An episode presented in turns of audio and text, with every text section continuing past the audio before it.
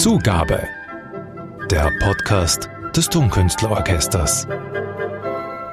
Herzlich willkommen wieder einmal zu unserem Tonkünstler-Podcast. Wir hoffen alle miteinander, die wir jetzt hier sitzen, dass es Ihnen an den Lautsprechern und euch an den Lautsprechern gut geht. Und in diesem Wir ist heute ein Gast mit gemeint, über den ich mich ganz besonders freue und den ich auch gar nicht groß vorstellen möchte, weil wir kennen ihn eh alle. Hallo, lieber Emanuel Tjeknavorian. Ein herzliches Grüß Gott von meiner Seite. Emanuel, bevor wir gleich ins Gespräch einsteigen, Jack Naborian, ich habe dich noch nie gefragt, weil wir reden uns schon ja. seit ewigen Zeiten mit du an. Jack Naborian oder Jack Naborian? Was ist richtig? Es kommt darauf an, in welcher Sprache man mich an ansprechen möchte. Auf okay. Deutsch, also wenn ich mich vorstelle, sage ich schon Jack Navorian. Äh, aber original im, in der armenischen Sprache ist es erstens das E gibt es nicht, Check gibt es nicht, das ist Djugnavorian. Da ist es tatsächlich äh, am Ende die Betonung, aber Check Navorian passt. Das übe ich jetzt nicht nochmal. Nein, mein Gott. Okay. Also ich habe es schon gesagt, ich freue mich wahnsinnig, dass du heute da bist, noch am späten Nachmittag gekommen bist. Es war nämlich ganz, ganz so gar nicht so einfach, mit dir noch einen Termin zu finden diese Woche. Als wir zuletzt telefonierten, sprachst du davon, dass du eine CD aufnimmst mit dem Dominik Wagner und dem Benny Schmidt beim Württembergischen Kammerorchester. Und jetzt kommst du gerade von einer Probe mit den Wiener Symphonikern für das Osterkonzert, das ja auch auf ORF 3 ausgestrahlt wird. Und dann habe ich dich gefragt, ob du noch Energie hast, anschließend zu uns zu kommen ins Tonstudio. Und du hast sofort gesagt, na unbedingt, das machen wir noch an diesem Tag, weil dafür habe ich immer noch Energie. Ja, ich spreche wahnsinnig gerne mit dir, immer. Danke. Beruht auf Gegenseitigkeit. Dankeschön. Danke für die Blumen. Wir möchten natürlich ein wenig Revue passieren lassen, was wir so gemeinsam miteinander getan haben und tun werden. Also das Tonkünstlerorchester mit dir als Solist an der Violine und als Dirigent. Über die neue CD sprechen natürlich, die bald erscheint, über deine Beziehung zur Scheherazade, also zu dem Hauptwerk auf der CD und über eine wichtige Entscheidung in deiner künstlerischen Karriere. Das klingt so dramatisch. ist es ja, das werden wir dann sehen. es ist äh, jetzt ein bisschen ungewöhnlich. Ähm, du sagst, dass du einen wahnsinnig vollen Terminkalender hast in diesen Zeiten ja. und zwischen Geige und Dirigieren hin und her springst. Total, es ist, es ist geradezu verrückt. Eigentlich müsste ich zu Hause sitzen und Bücher lesen und äh, Filme schauen und üben und das tue ich sowieso. Äh, Bücher lese ich auch, aber ich, ich meine nur, ich habe wirklich viele Projekte, gerade im April. Und ich weiß nicht, ob ich jetzt von, von Glück sprechen soll oder von einem schönen äh, Zufall oder es muss das so sein, ich weiß es nicht, aber ich nehme es gern an, aber immer mit dem Gedanken, was rundherum, also ich, ich tausche mich sehr gerne aus mit Kolleginnen und Kollegen und ja, es ist die, die Lage ist nicht, nicht rosig, also da, da, da gehöre ich zu den wenigen Privilegierten und das ist mir absolut bewusst. Magst du uns noch mal ganz kurz erzählen, was du vorhin mir gesagt hast, was so deine nächsten Vorhaben sind in den nächsten Tagen, Wochen, Monaten? Ja, also das, das letzte quasi Projekt im April darf ich noch nicht verraten, weil das ist was sehr Exklusives, wird in Holland sein. Äh, konkret kann ich nicht sagen, aber die nächsten Sachen sind eben ein Fernsehkonzert mit den Wiener Symphonikern äh, als Geiger, dann äh, nehme ich die Jupiter-Symphonie von Mozart unter anderem auf mit den Grazer Philharmonikern. Dann spiele ich mit dem wunderbaren Cellisten und einem sehr, sehr guten Freund von mir, Kian Soltani, das Brahms Doppelkonzert in Basel. Ja, und, und dann bin ich gespannt, wie es dann im Mai weitergeht. Das alles bis Mai. Spannend. Das alles bis Mai, ja. Wow, umso dankbarer sind wir jetzt für deine Zeit. Also, wie gesagt, ich freue mich, freue mich sehr. Emanuel, wir machen ganz, ganz, ganz kurz Pause jetzt mit dem Reden und hören in ein Stück hinein, über das wir gleich noch sprechen möchten.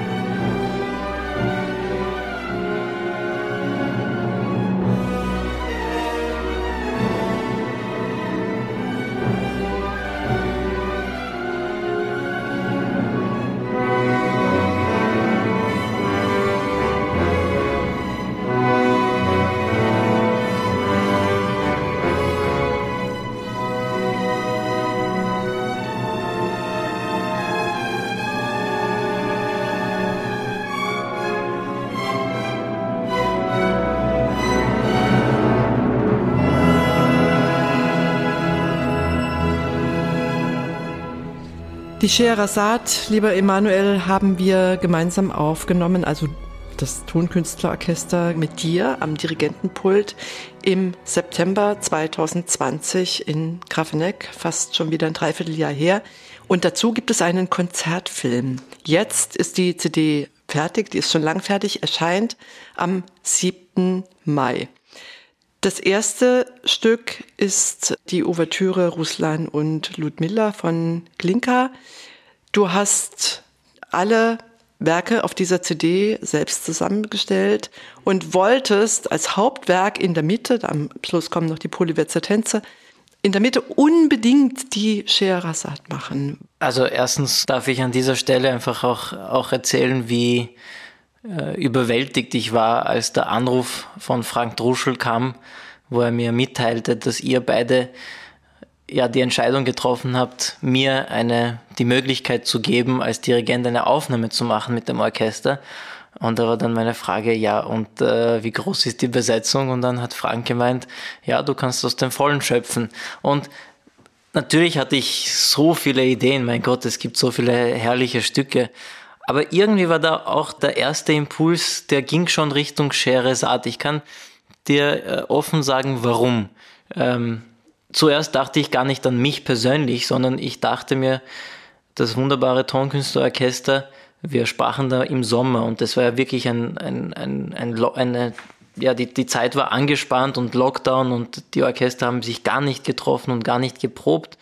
Und ich dachte mir, wenn ein Orchester wieder zusammenkommt, was, was würde ja einen frischen Wind bringen? Was würde die Menschen auch ein Stück weit motivieren? Und da wir alle wissen, dass die Scheherazade diese traumhaften Soli hat, natürlich ist das so ein halbertes Violinkonzert quasi, aber es gibt auch so viele Soli, Cello, Oboe, Flöte, Horn, Englisch, also wirklich jedes Harfe, jedes Instrument kommt irgendwie dran und ich dachte mir, das ist doch das perfekte Stück nach dem Lockdown, ein Orchester, das das Orchester wieder beleben könnte, sollte. Und dann natürlich meine eigene Historie mit diesem Werk und äh, überhaupt mit all diesen drei Werken. Es ist ja kein Geheimnis, dass mein Vater äh, Dirigent ist und diese Werke gehörten zu seinem Standardrepertoire und ich bin mit diesen Werken aufgewachsen, regelrecht aufgewachsen. Ich weiß nicht, wie viele Menschen sich das vorstellen können, äh, wie das abläuft, aber ich, ich habe diese Werke einfach wirklich als Kind schon, ich habe meinen Vater zu seinen Proben begleitet.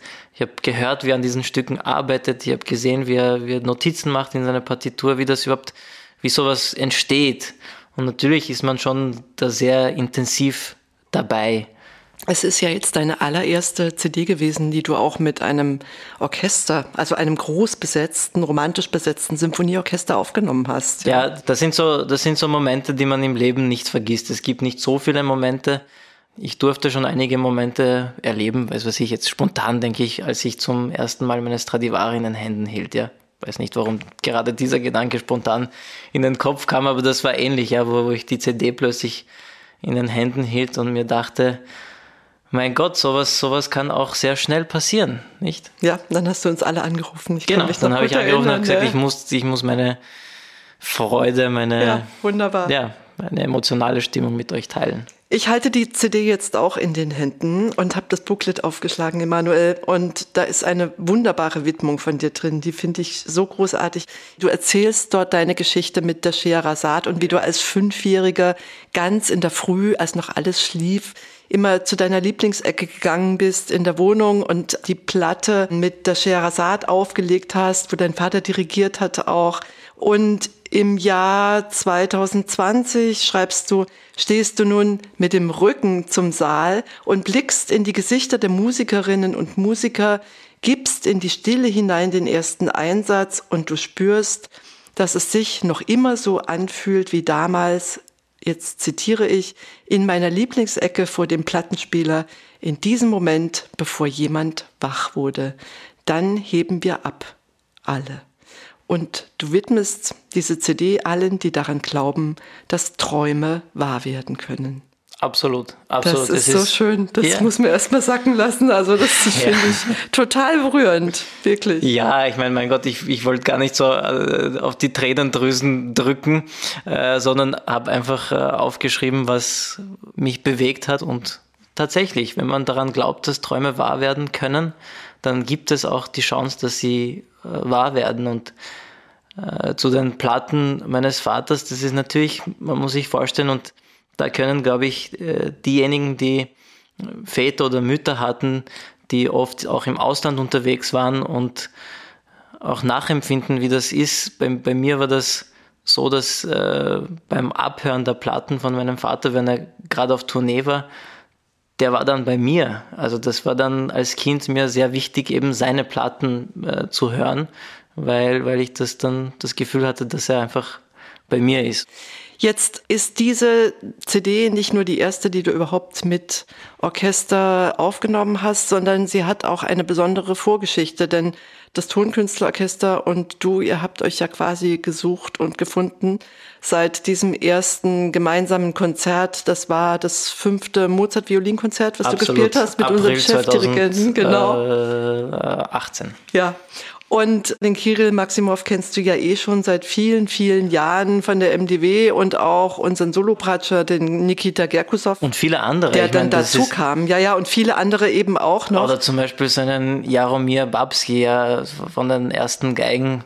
Ich kann mich erinnern, ich kam in die Klasse von Gerhard Schulz 2011 und wo ich noch auf meine Stunde gewartet hat Jaromir dort äh, Brahms Konzert vorgespielt. Also das sind ganz ja, ja, aber das heißt ja noch nicht, dass das Orchester und äh, du, dass ihr dann so einen auch warmen mitmenschlichen Faden findet zueinander, ja, und dass das mit dem Musizieren auch so hundertprozentig gut funktioniert und dem Chefdirigenten, den du ja da noch nicht kanntest.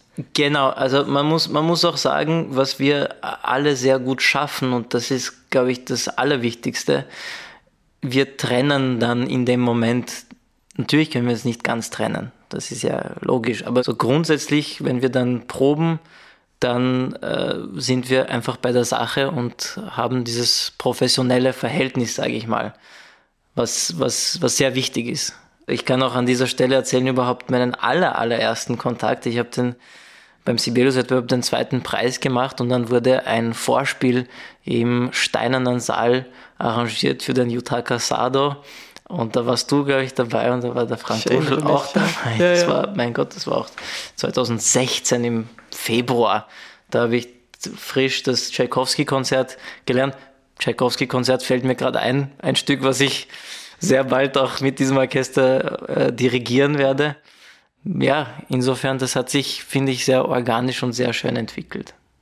Ich würde ganz gern noch mal bei der Scheherazade bleiben. Es ist jetzt ein bisschen eine plumpe Frage, verzeih bitte. Wo ist denn die Stelle, die dich am meisten packt? Wird es doch geben, oder? Nachdem du mit diesem Stück so intensiv lebst und gelebt hast, Kannst du das sagen, wo die intensivste Wirkung für dich aufgeht? Wenn du mir diese Frage vor einem Monat gestellt hättest, würde ich eindeutig eine eindeutige Antwort äh, geben. Ich würde sagen, der Höhepunkt im, im dritten Satz, wo der Prinz und die Prinzessin sich quasi sehen und es zu dieser ja, Eruption kommt.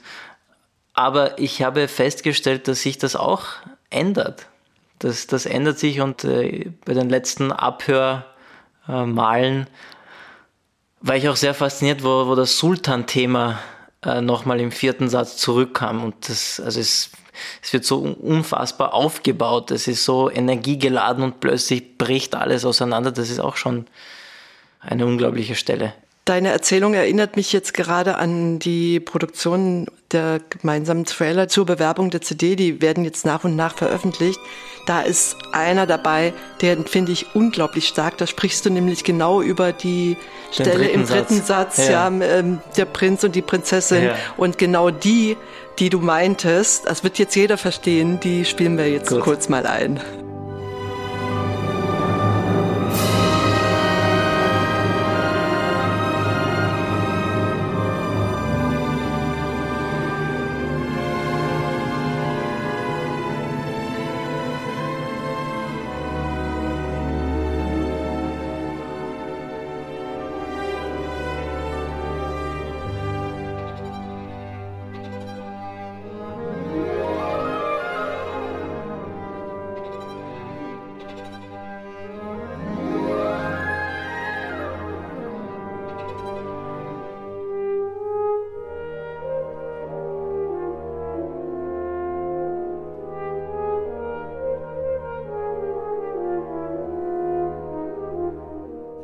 Jetzt habe ich noch eine, eine etwas randseitige Frage, die sich aber viele Menschen, gerade auch die Menschen stellen heutzutage, die CDs produzieren. Wo ist für Mitwirkende wie dich, die als Gast zu einer Produktion dazukommen, wo ist der Wert? In erster Linie ist das ein, ein künstlerischer Prozess, eine, so eine CD zu, zu erstellen, aufzunehmen. Das ist ja eine viel intensivere Auseinandersetzung mit dem Werk, weil man da eben etwas versucht zu machen, äh, was man in einer normalen Probenphase nicht erreicht. Ja, man, man versucht diese, die sogenannte Perfektion zu finden. Insofern ist das absolut ein künstlerischer Prozess. Aber es ist trotzdem, wenn man es dann in der Hand hält, man kriegt dann ein Gefühl. Jeder hat dann ein anderes Gefühl. Und das ist ja das Schöne. Ich habe es in den Händen gehalten und habe mir gedacht, es ist ein Traum wahr geworden.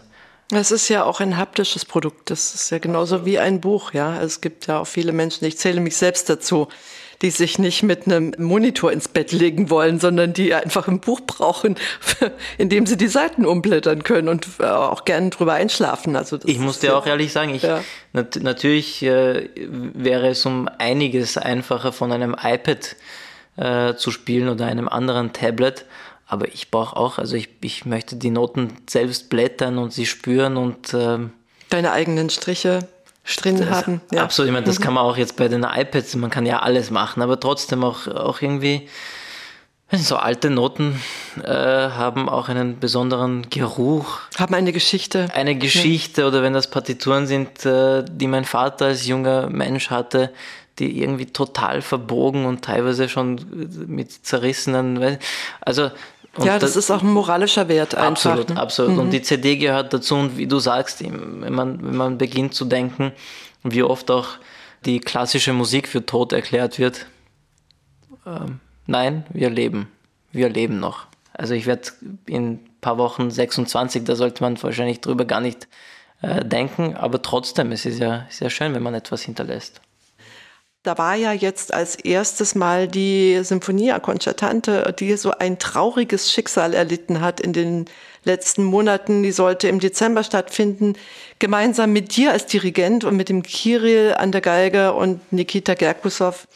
Ähm, es war für Dezember geplant, dann wurde sie auf Februar, März verschoben und jetzt haben wir einen neuen Termin gefunden mit Konzerten. Das darf ich jetzt ausnahmsweise schon mal sagen im Musikverein ja. und in St. Pölten, das ist in der übernächsten Saison, Dezember 2022, in der Kombination mit der sechsten Tchaikovsky, mit ja. der Pathetik. Ein wunderbares Programm. Unglaublich, die Verbindung zu äh, Mozart-Tchaikovsky. Tchaikovsky war äh, einer der größten Kenner von Mozarts Musik in Russland äh, und hat sogar eben die Mozartianer geschrieben. Beide Werke passen wunderbar zusammen und ich bin sehr dankbar und, und glücklich, dass wir auch die Sinfonia Concertante wirklich nachholen können. Dann kommst du im Grafeneck Festival am 5. September. Genau. Ich sage das so, als wäre das jetzt unverrückbar, denn ich glaube ganz fest daran. Kommst ja. du mit der Geige noch einmal zu uns in die Matinee am 5. September ins Auditorium zum Triple-Konzert mit dem Rudolf Buchbinder und der Harriet ohne, Kreich. Re ohne Regen. Ohne Regen und ohne Sturm. Im Auditorium, also Im das Auditorium. zumindest ganz sicher. Ja. Weißt du, Ute, ja, das wird auch ja, so toll sein, in das Auditorium zurückzukehren, weil die Scheherazade eben dort entstanden ist und wir haben ja, weiß nicht, fünf Tage im, im Auditorium stundenlang verbracht und dieser Saal ist ja mir so vertraut geworden und ich, ich, ich habe da wirklich eine regelrecht eine Beziehung zu diesem Saal aufgebaut. Dann sehen wir dich im November 2021 auch schon wieder in einem erklärt erlebt. Das sind alles so die Projekte, die sich jetzt in den letzten Monaten aus unserer Zusammenarbeit ja. spontan ergeben haben, ja, mit dem Kirill halt und dem Tchaikovsky-Konzert und Albert Hosp. Das wird ein erklärt erlebt sein, das du dirigierst.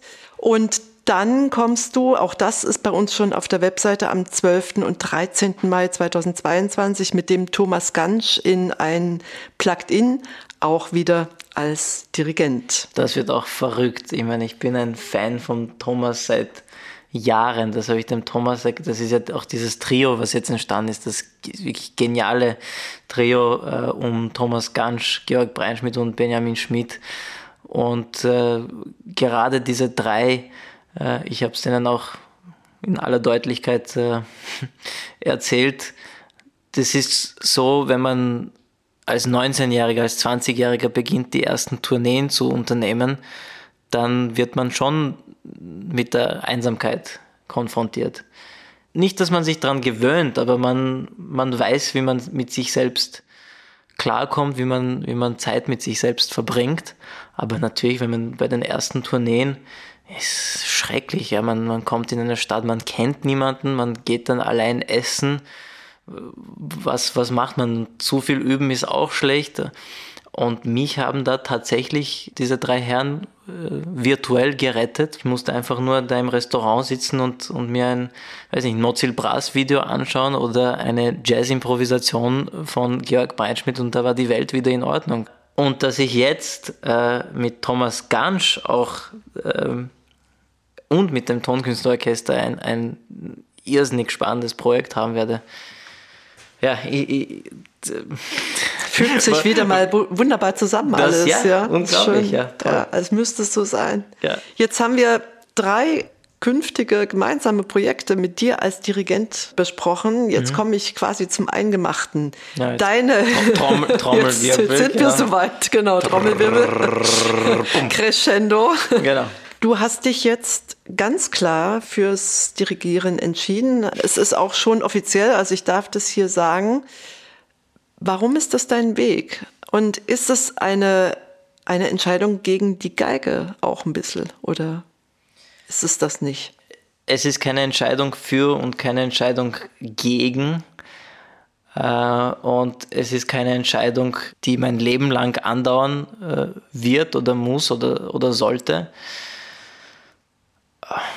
Wo soll man da anfangen? Ich meine, das ist ja ein wirklich äh, sehr sensibles Thema ich habe für mich äh, erkannt, dass wenn ich dirigiere, ich das Gefühl der Selbsterfüllung ganz stark empfinde. Äh, in einer Form empfinde, in der ich das beim Geigespielen nicht empfunden habe. Natürlich auch, aber eben nicht so, nicht so stark. Und dann gibt es ja auch äh, äh, man sagt ja, man, man, man kann nicht an, an zwei Götter glauben. Und wirklich, ich bewundere Menschen, die, die beides machen, die eben Play and Conduct machen, die das äh, vermischen und so weiter und so fort. Ich kann das nicht. Ich kann das nicht. Ich kann jetzt auch ganz, ganz derb sein äh, und, und sagen, es gibt auch Menschen mit zwei Partnern oder mehr. Also das, sind, das ist einfach eine Lebensentscheidung, ob man das kann, ob, ob das zu einem passt oder nicht. Und mir passt das nicht. Und äh, das habe ich erkannt und mir war wichtig, das einfach auszusprechen und das, das bekannt zu geben. Ich werde niemals mit Geige aufhören, das kann ich gar nicht. Die Geige ist meine Stimme, die Geige ist meine, ein, ein wesentlicher Teil meiner Seele. Ja, das ist nicht schöner, nach fünf Tagen dirigieren, dann den Geigenkasten aufzumachen und, und selbst zu spielen. Das ist wie nach einer langen heißen Wanderung dann irgendwie was Kaltes zu trinken. Wirklich, das ist so herrlich. Ähm, ich habe immer die Geige dabei, ich habe vor, die Geige immer dabei zu haben, ich habe vor, diszipliniert zu sein und äh, in Form zu bleiben. Aber aus meiner Sicht ist die Fokussierung notwendig für mich und macht die Sache auch für Veranstalter, für Orchester und äh, alle Beteiligten in der Musikwelt ja, einfacher. Macht's klarer, ja, klarer. aber du bist dir schon der Tatsache bewusst, dass viele Veranstalter, unter anderem auch wir, äh, traurig sind, dass sie einen super Geiger jetzt erstmal nicht haben für die nächste Zeit. Um, um das jetzt für unsere Zuhörerinnen und Zuhörer konkret zu machen, es geht darum, dass ich ab 2022 und 2023 mich auf Dirigieren mehr konzentrieren werde und fokussieren werde. Aber ich habe gestern eben mit dem Württembergischen Kammerorchester Heilbronn, ich hoffe, Sie verzeihen es mir, aber für 2023 ein Brahms Doppelkonzert ausgemacht, weil ich unbedingt dieses eine Konzert spielen möchte. Also es wird nicht so sein, dass die Geige verstummt. Keine Panik, keine Sorge und das weißt du, das, das berührt mich auch und das ehrt mich und es ist schön zu hören, wenn eben solche Reaktionen kommen, bitte, bitte hör nicht auf. Das zeigt, dass, dass meine Geigenkunst, äh, dass mein geigerisches Sein einfach verstanden wurde. Und, Absolut, und ja. das ist, das ist ja. ein schönes Gefühl. Es ist ja besser als dann, als wenn Leute sagen, ah, Gott sei Dank hat er jetzt mit dem Geigespielen aufgehört. Wo werden wir dich denn erleben in der nächsten Zeit als Dirigent? Kannst du uns da schon was verraten? Welche Orchester dich eingeladen haben? Liebe Wenn nicht, Ute, auch okay. Was, was, kann man schon im April 2021 über die Zukunft äh, verraten? Das ist alles so. Na, du wirst Angebote bekommen so haben, schätze ich ja, auch als Dirigent. Die ja. Aussendung, diese Entscheidung ist ja sehr frisch. Äh, deshalb werden die nächsten Wochen super, super spannend sein. Das, das, wie die Reaktion sein wird und bis jetzt, bis jetzt war sie total, total äh, schön.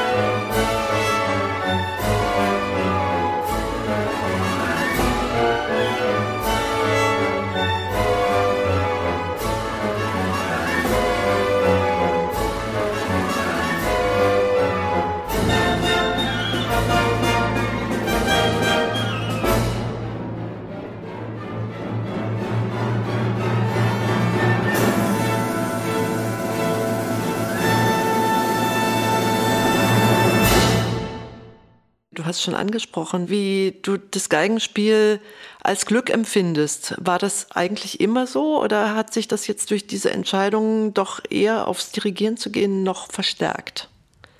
Ich bin ein Geiger mit, mit Leib und Seele. Ich habe jetzt die, die Probe gehabt mit den Wiener Symphonikern und das war einfach, es ist nun mal was Großartiges, selbst einen, einen Ton äh, rauszubringen. Und ich muss auch sagen, das ist meiner Meinung nach essentiell wichtig, ähm, das ist jetzt ein bisschen abhanden gekommen, aber die, die großen Dirigenten, zum Beispiel des 20. Jahrhunderts, waren entweder schöpferisch tätig, also zum Beispiel ein Bruno Walter und äh, Kompositorisch Wilhelm, meinst genau, du jetzt? Ja, ja die mhm. haben Werke komponiert. Das sind keine Meisterwerke, vielleicht aber doch, vielleicht müsste man sie einfach viel besser noch äh, studieren und aufhören.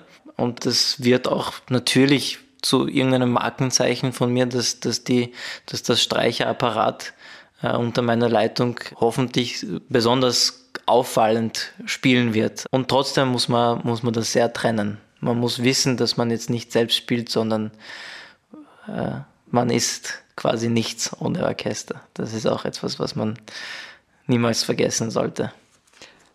Emanuel, du bist jetzt ein Hans Dampf, wenn ich dich so nennen kann, nicht nur den musikalischen Gassen, sondern auch medial gut unterwegs. Unter anderem hast du eine eigene Radiosendung in Radio Klassik Stephansdom, den Klassik-Check mhm. einmal pro Monat. Mhm. Gibt es den weiterhin?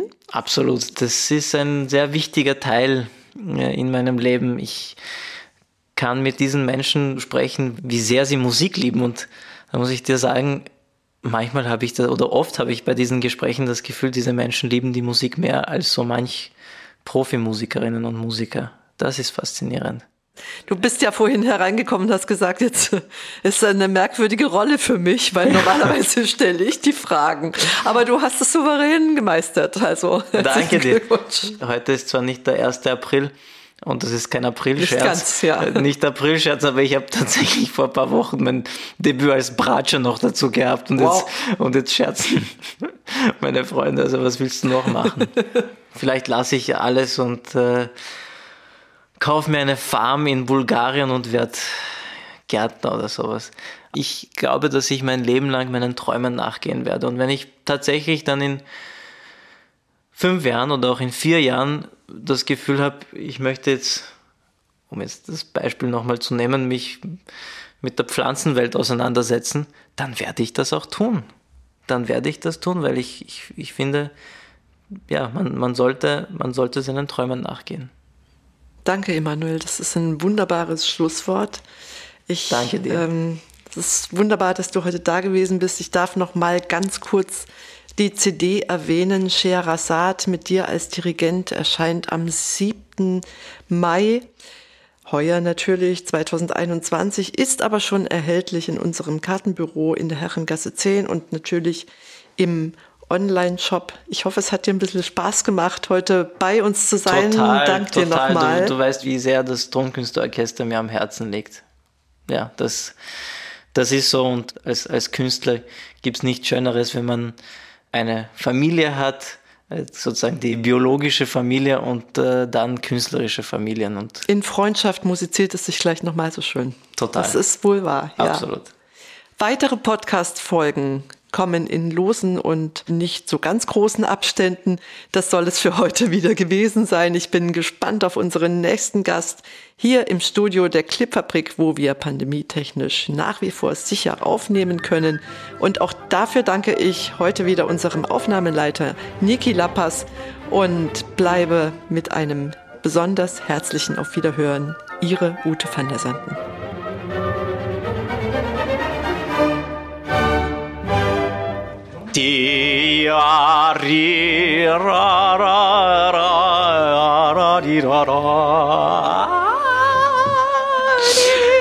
Gut, da können wir uns jetzt die Originalaufnahme sparen, oder? Zugabe. Der Podcast des Tonkünstlerorchesters.